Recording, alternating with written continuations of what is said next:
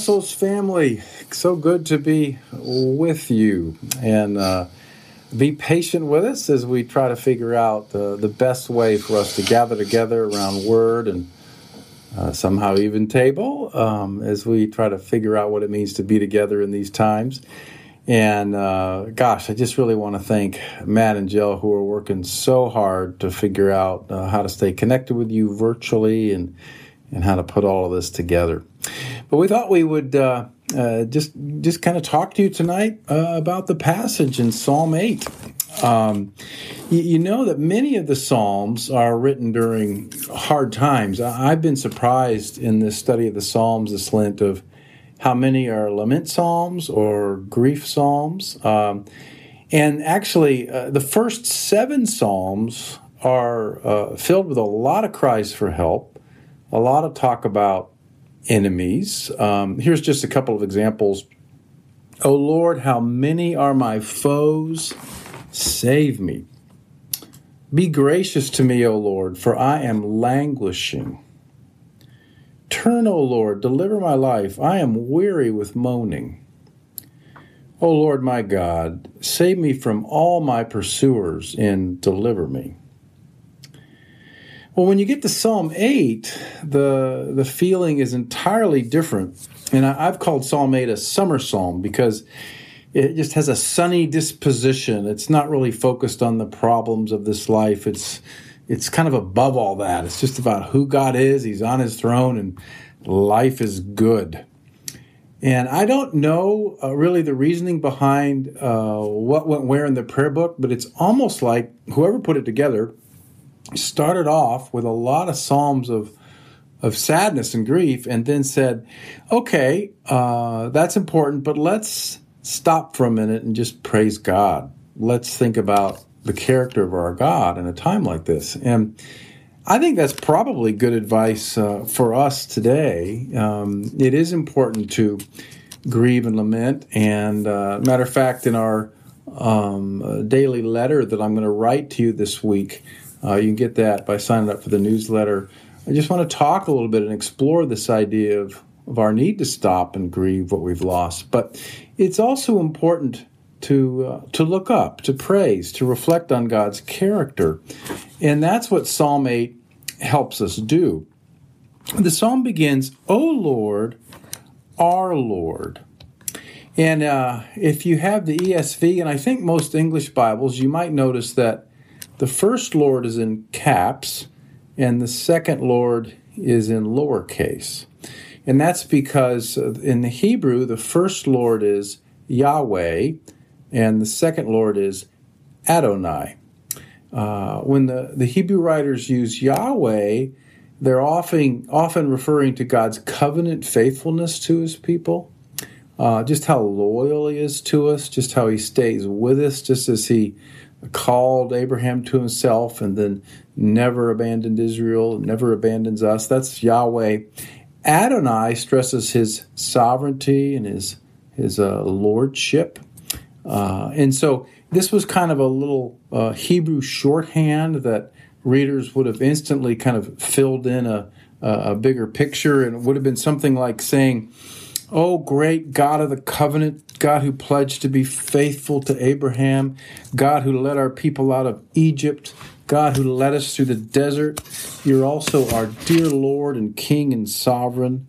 Yes, we have much to grieve and much to fear, but today we remind ourselves that you are committed to us and that you are sovereign over all of life. So, those would have been some of the theological uh, and faith commitments that were wrapped up in that little opening phrase.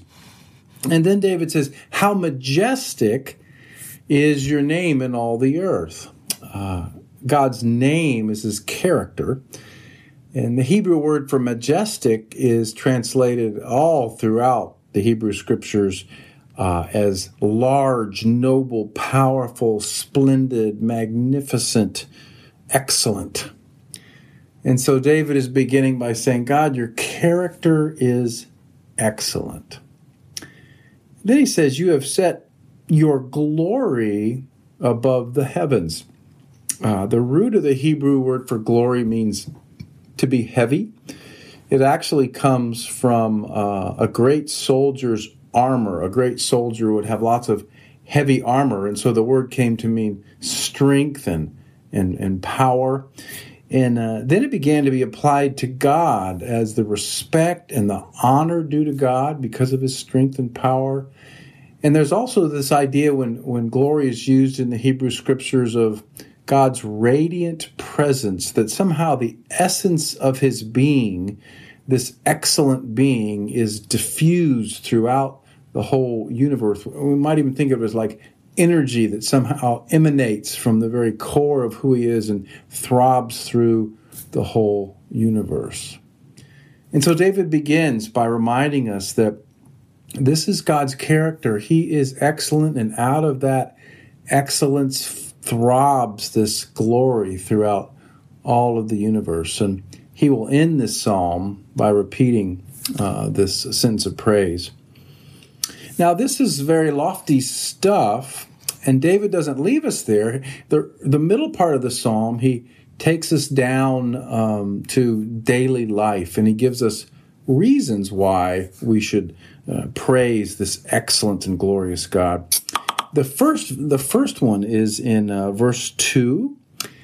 Uh, out of the mouth of babes and infants, you have established strength because of your foes to still the enemy and the avenger. Now, what does David mean there? Well, the word strength can be uh, translated another way as strong fortress.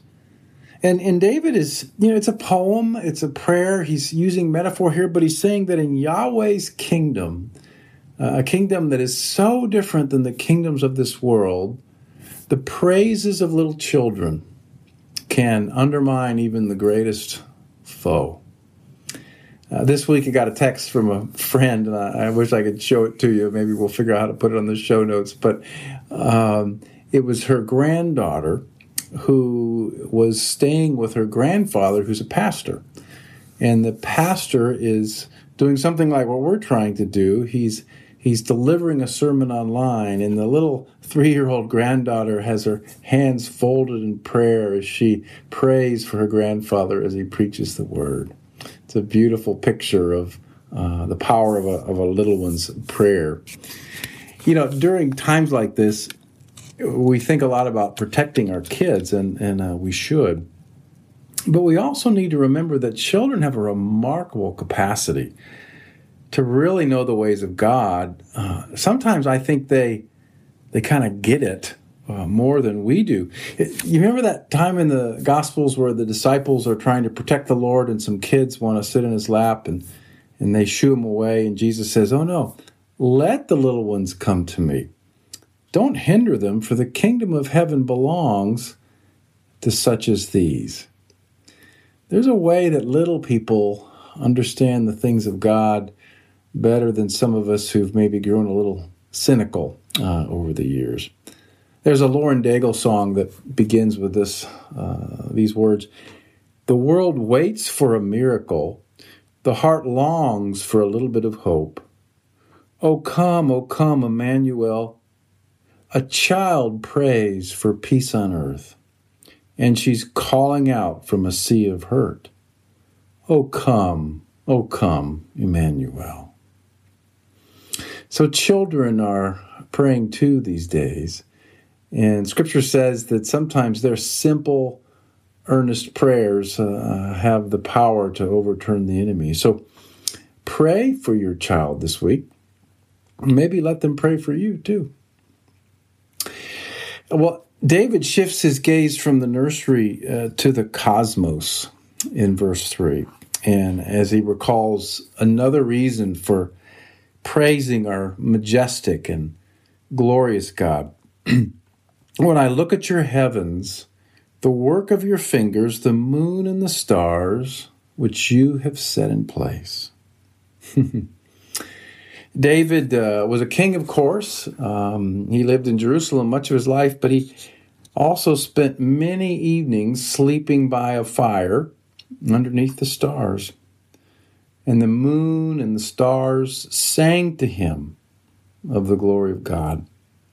I was taking my uh, prayer lap this morning at Lakeshore Park, and uh, some little one, again, a child, I think, had taken a big fat piece of chalk and uh, written on the uh, the path at Lakeshore, "Stay up for the stars tonight," and then a big smiley face uh, underneath that. Now, why would she say that or he say that? Well, somehow that little one knows that uh, God meets us in the stars, that His His glory is revealed at night in the in the handiwork of the cosmos. Uh, I I have found myself in this time just wanting to spend more time at night underneath the stars and and the moon uh, with with our Lord. Now, stars in the city are, uh, of course, very different than the stars David would have known in the wilderness of Ziph and all the other wildernesses that he spent time in. Several summers ago, my son in law and my son and I uh, went backpacking in Banff up in uh, the Canadian Rockies. And my son hauled a tripod and a camera 20 miles into the backcountry because he wanted to take pictures uh, at night. And I remember wondering, why on earth would you haul all that back here?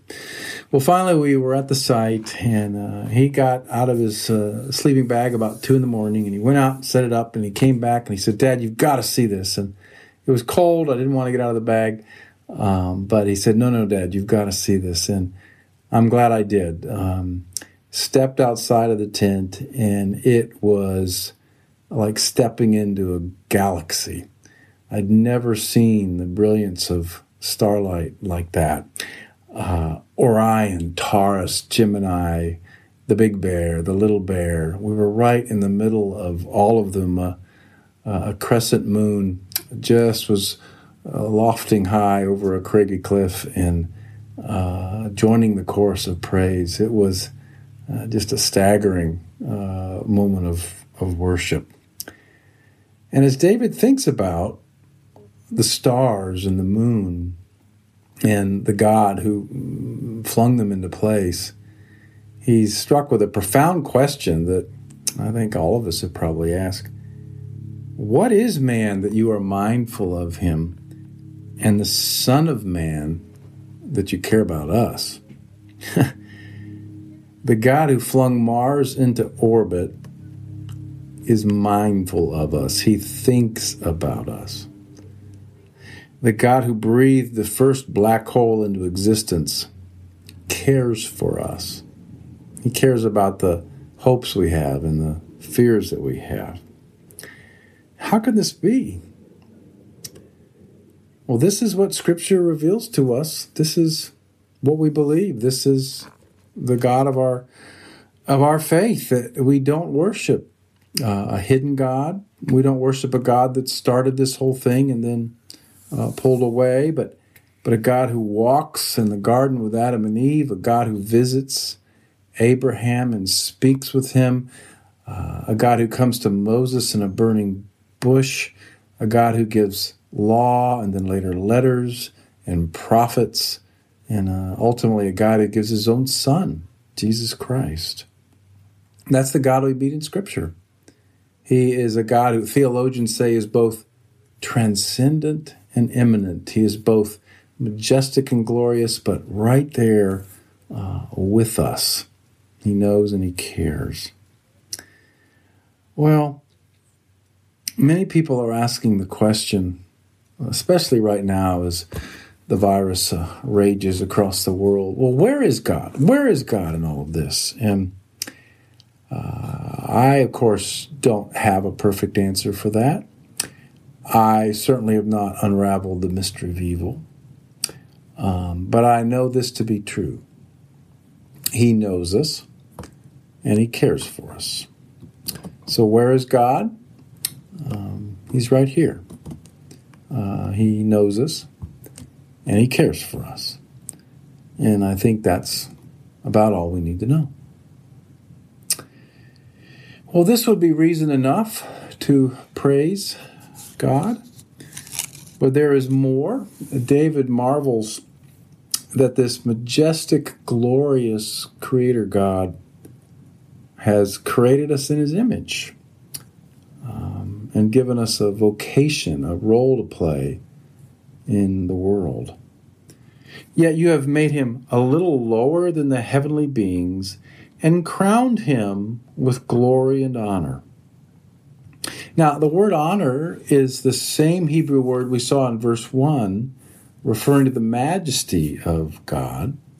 And, and David obviously has in mind the opening chapter of Genesis here, where the first human beings are made in the image of God, because he's saying that every human being, whether uh, presidents or prisoners or people living in homeless shelters or people living in the Hamptons, that they all reflect God's glory and majesty. And then David says, You have given him dominion over the works of your hands. You have put all things under his feet, all sheep and oxen, and also the beasts of the field, the birds of the heavens, and the fish of the sea whatever passes along the paths of the seas.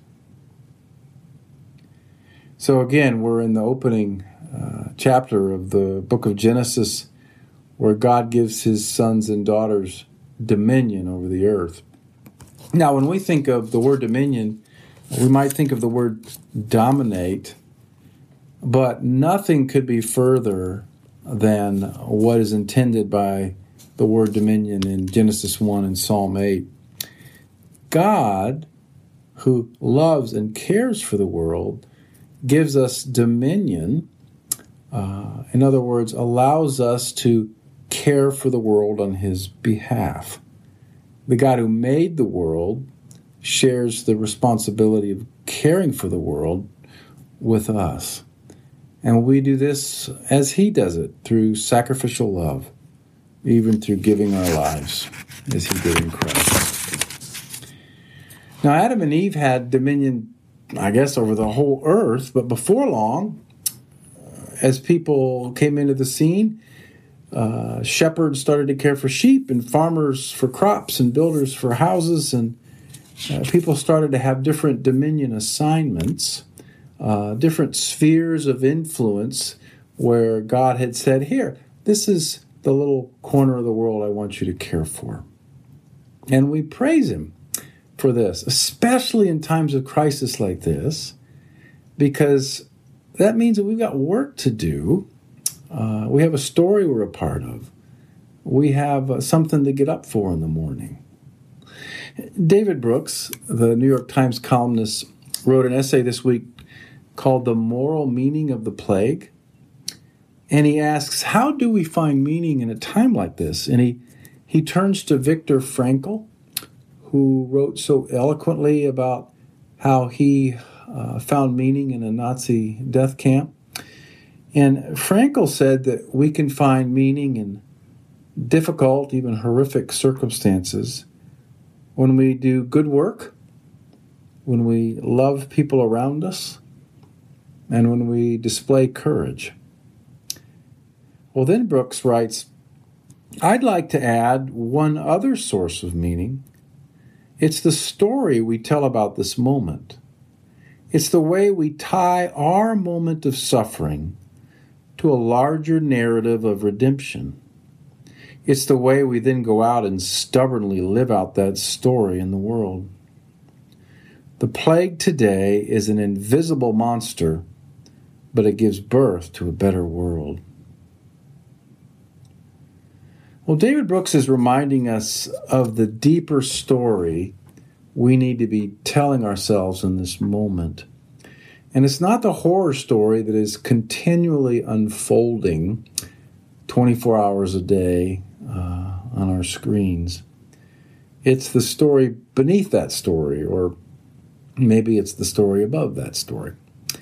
It's a story about a king. And the king's character is excellent. The stars and the moon are his poetry written in the meter of brightness and light. He's not a distant king. He's not a blind watchmaker who's retired. No, this king is mindful of us. He thinks about us. He cares about us.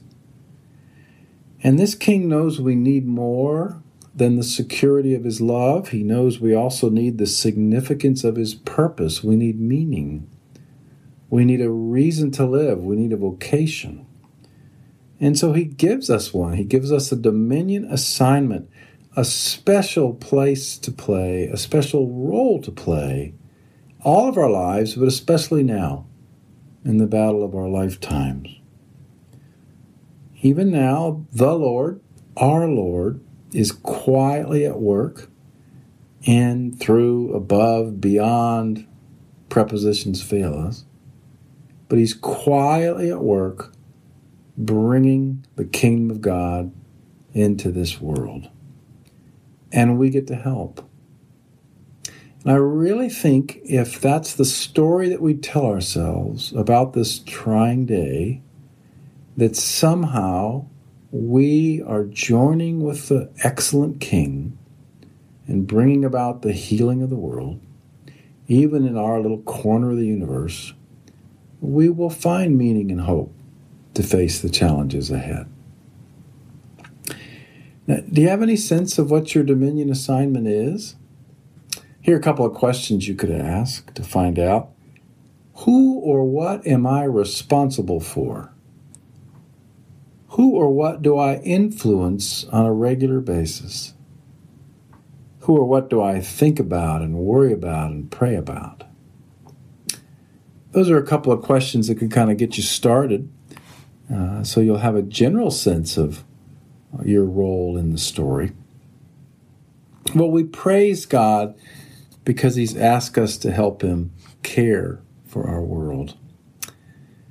So think about the garden that the Creator has placed you in. It may be as large as a nation or as small as a hospital bed. And now that you kind of have your dominion in mind, follow Frankl's advice.